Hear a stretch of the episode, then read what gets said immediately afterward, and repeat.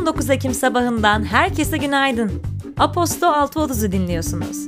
Mikrofonda ben İpek ve sizlerle yepyeni bir haftaya bomba gibi bir enerjiyle başlıyoruz. O sabah bu sabah. Eğer bazı günler arabada, yolda ya da okumaya elverişli olmayan bir ortamdaysanız artık bu bültenlerin bir bölümünü dinleyebileceksiniz. Yaklaşık 9 ay önce ilk testlerini yaptığımız sesli bültenlerimiz duyduğunuz üzere bugün başladı. Bu proje için fazlasıyla heyecanlı olduğumu dile getirmek istiyorum. Peki neler olacak? Bu bültenlerin sesli versiyonlarını bir sabah radyosu ruhuyla yeniden yayına alıyoruz. Ben Deniz İpek, ekip arkadaşlarım Yakup ve Gizem'in sesinden haftanın 6 günü size ulaşacak sabah radyomuz bu bültenlerdeki haberlerin bir kısmını özetleyecek. Nasıl dinleyebiliriz derseniz Spotify, Apple, Google ya da diğer mecralardan ulaşabilirsiniz. Çok yakında tüm radyo yayınlarımızı da kendi mobil uygulamamıza taşıyacağız. Hem de bir takım enfes özelliklerle. Son olarak haftanın ilk çalma listesi elektrik, caz ve kompleks ritimlerin ruhunu verdiği Fusion Fest.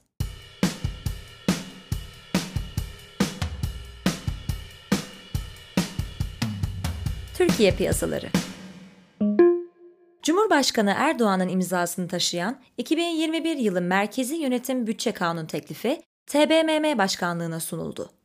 2021 yılı için bütçe giderlerinin yaklaşık 1,346 trilyon lira, gelirlerinin 1,101 trilyon lira, bütçe açığının ise 245 milyar lira olması bekleniyor. 2021 yılında vergi gelirlerinin 922,7 milyar lira olması hedeflendi. Milli Eğitim Bakanlığı ile eğitim hizmeti veren diğer kurum ve kuruluşlara 19,1 milyar lirası yatırım olmak üzere toplamda 211,4 milyar lira kaynak ayrılarak en fazla kaynak aktarılacak kısım eğitim oldu.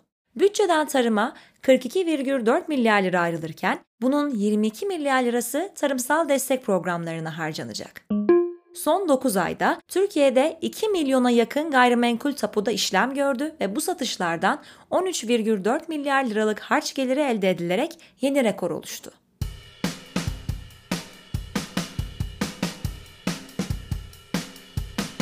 Küresel piyasalar Avro bölgesi, Japonya ve Birleşik Krallık ülkelerinin Merkez Bankası başkanları çevrim içi bir seminerde ekonomileriyle ilgili endişelerini dile getirdi. Başkanlar, ekonomik görünüme yönelik risklerin devam ettiğini ve hükümet tarafından desteğe ihtiyaç duyulacağını sinyallerini verdi. Avrupa Merkez Bankası Başkanı Christine Lagarde, ekonomik iyileşmenin belirsiz, düzensiz ve eksik kaldığını belirtti salgının hizmet sektörü üzerindeki çift taraflı etkisinin özellikle endişe verici olduğunu, çünkü sektörün bölgedeki istihdamının %75'ini oluşturduğunu söyleyen Lagarde, tekrardan alınan karantina önlemlerinin iyileşmeyi yavaşlatabileceğine ve eşitsizliği artırabileceğine dikkat çekti. ABD tarafından makroekonomik verilere ilişkin bazı açıklamalar yapıldı. ABD Ticaret Bakanlığı'nın yaptığı açıklamaya göre perakende satışlar Eylül ayında 3 ayın en hızlı yükselişini gerçekleştirdi ve %1,9 ile beklenenden daha fazla arttı. Toplam perakende satışların yaklaşık %20'sini oluşturan motorlu araç bayilerindeki satışlar Eylül ayında %3,6 oranında güçlü bir artış gösterdi. Küresel piyasalar hakkında daha fazla içerik ve bilgi için bülteni okuyabilirsiniz. İş Dünyası Türkiye Ticaret Bakanlığı mesafeli satış yapan 75 şirkete 2014 yılından bu yana toplamda yaklaşık 216,7 milyon lira idari para cezası uygulandığını açıkladı. Siemens Türkiye ve Koç Üniversitesi dijital üretim ve optimizasyon için Koç Üniversitesi Siemens IoT Edge Araştırma Laboratuvarını kurarak dijital üretimde ileri veri analiziyle yeni uygulamalar geliştirilmesine imkan veren Sinumeric Edge platformunu araştırmacılarının kullanımına sundu. Türkiye İstatistik Kurumu ve Türkiye Cumhuriyet Merkez Bankası işbirliğiyle yapılan ve geçtiğimiz günlerde yayımlanan Sektör Bilançoları 2019 araştırmasının sonuçları 2010-2019 dönemini kapsayan 10 yıllık süreçte firmaların ARGE giderlerinin düzenli artışla 63 milyar lira bandını aştığını göstermişti. İş Dünyası Dünya ABD merkezli e-ticaret şirketi Amazon'un bu yıl Türkiye'de dahil 19 ülkede 13-14 Ekim tarihlerinde gerçekleştirdiği Prime Day'de 3. parti satıcıların satış hacmi Amazon perakende hizmetlerinin hacmini geride bıraktı ve geçen yılın rakamlarına oranla %60 artış yakalayarak 3,5 milyar dolara ulaştı. Birleşik Krallık merkezli havacılık şirketi British Airways, 420 binden fazla müşteriyi etkilediği belirlenen veri ihlali nedeniyle Birleşik Krallık Bilgi Komisyonu Ofis tarafından 20 milyon sterlin idari para cezasına çarptırıldı.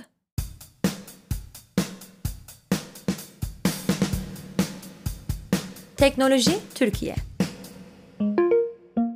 İstanbul merkezli akıllı baston girişimi WeWalk, Microsoft'un erişilebilirlik için yapay zeka programına Türkiye'den seçilen ilk girişim oldu.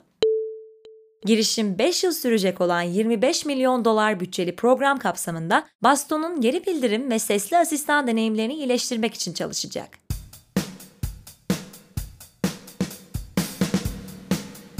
Teknoloji Dünya Tesla, 2021 çıkışlı Model 3 ve Model Y için bazı güncellemeler paylaştı. Buna göre Model 3'ün menzili 48 kilometrelik artışla 564 kilometreye, Model Y'nin menzili ise 15 kilometrelik bir artışla 520 kilometreye çıktı. TechCrunch, Elon Musk'ın sahibi olduğu The Boring Company'nin Las Vegas'ta inşasına devam edilen tünelinin planlama dokümanlarını paylaştı. Paylaşılan dokümanlara göre yangın yönetmeliği nedeniyle tünel saatte 4400 yolcu yerine 1200 yolcu taşıyabilir. Şirket, tüneli dokümanlardaki gibi bir yolcu taşıma kapasitesiyle faaliyete geçirir ve tünel önceden taahhüt edilen taşıma hedeflerini tutturamazsa şirketin Las Vegas Kongre Merkezi'ne 4,5 milyon doları bulabilecek bir ödeme yapması gerekebilir.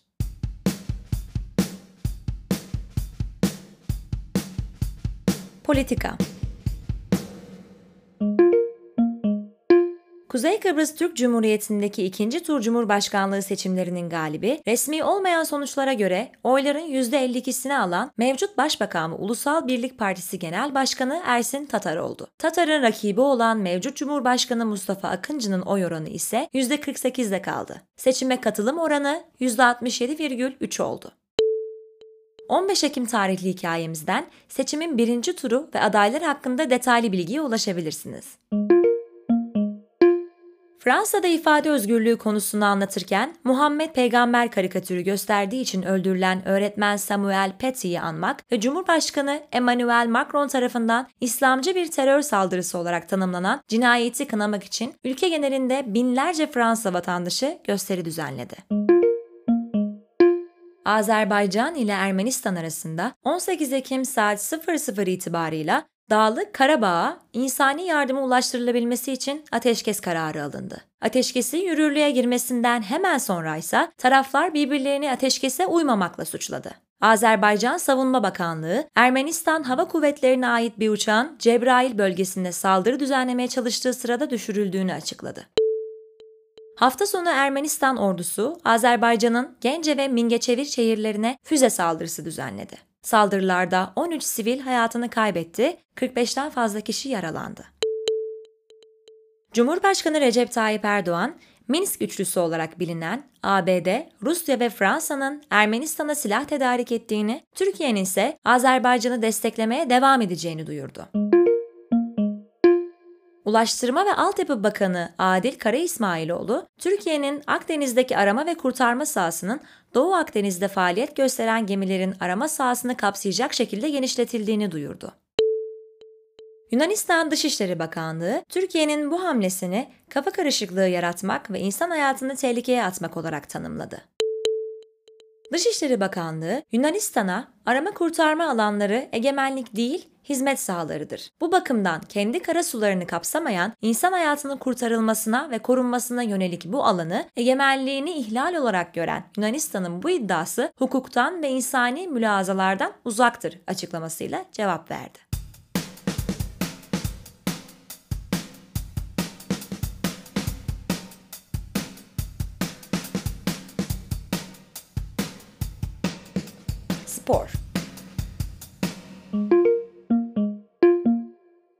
THY Avrupa Ligi ekiplerinden Maccabi Tel Aviv 37 yaşındaki pivot Amar Stoudemire ile sözleşme yeniledi. Stoudemire, geçtiğimiz sezon İsrail Ligi'nde şampiyon olan Maccabi Tel Aviv'de finallerin en değerli oyuncusu seçilmişti.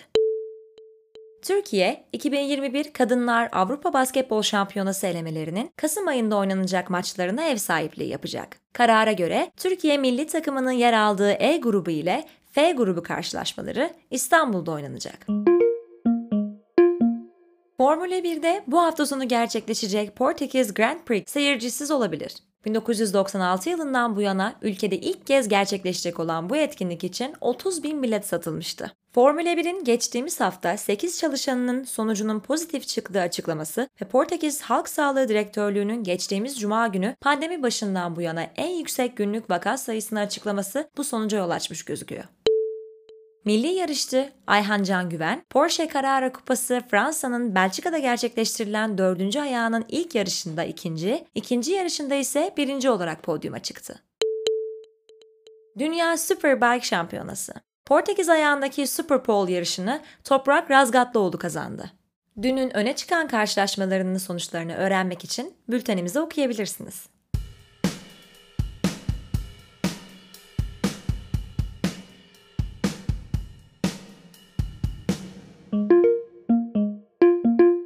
Aposta ekibinden Sinem Uğur da Gıda Güvenliği Yasa Tasarısı isimli günün hikayesiyle bugün bizlerle. Sizlere hikayenin giriş kısmını okumak isterim. 24 Haziran 2020 tarihinde meclis gündemine giren gıda, tarım ve orman alanında bazı düzenlemeler yapılması hakkında kanun teklifi başlıklı torba yasa tasarısının 28.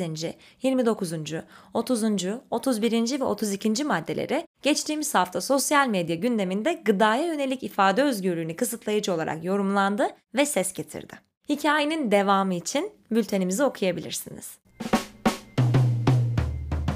Bugünkü bültenimizi sizlere İsviçre saatçiliğinin güçlü temsilcisi Weyner'ın sponsorluğunda ulaştırıyoruz. Weyner, hashtag yeni başlangıçlara mottosuyla heyecan verici başlangıç hikayelerine yer verdiği Beginning Stories serisinin yeni bölümünde oyuncu ve yönetmen Onur Saylak'ı konuk ediyor.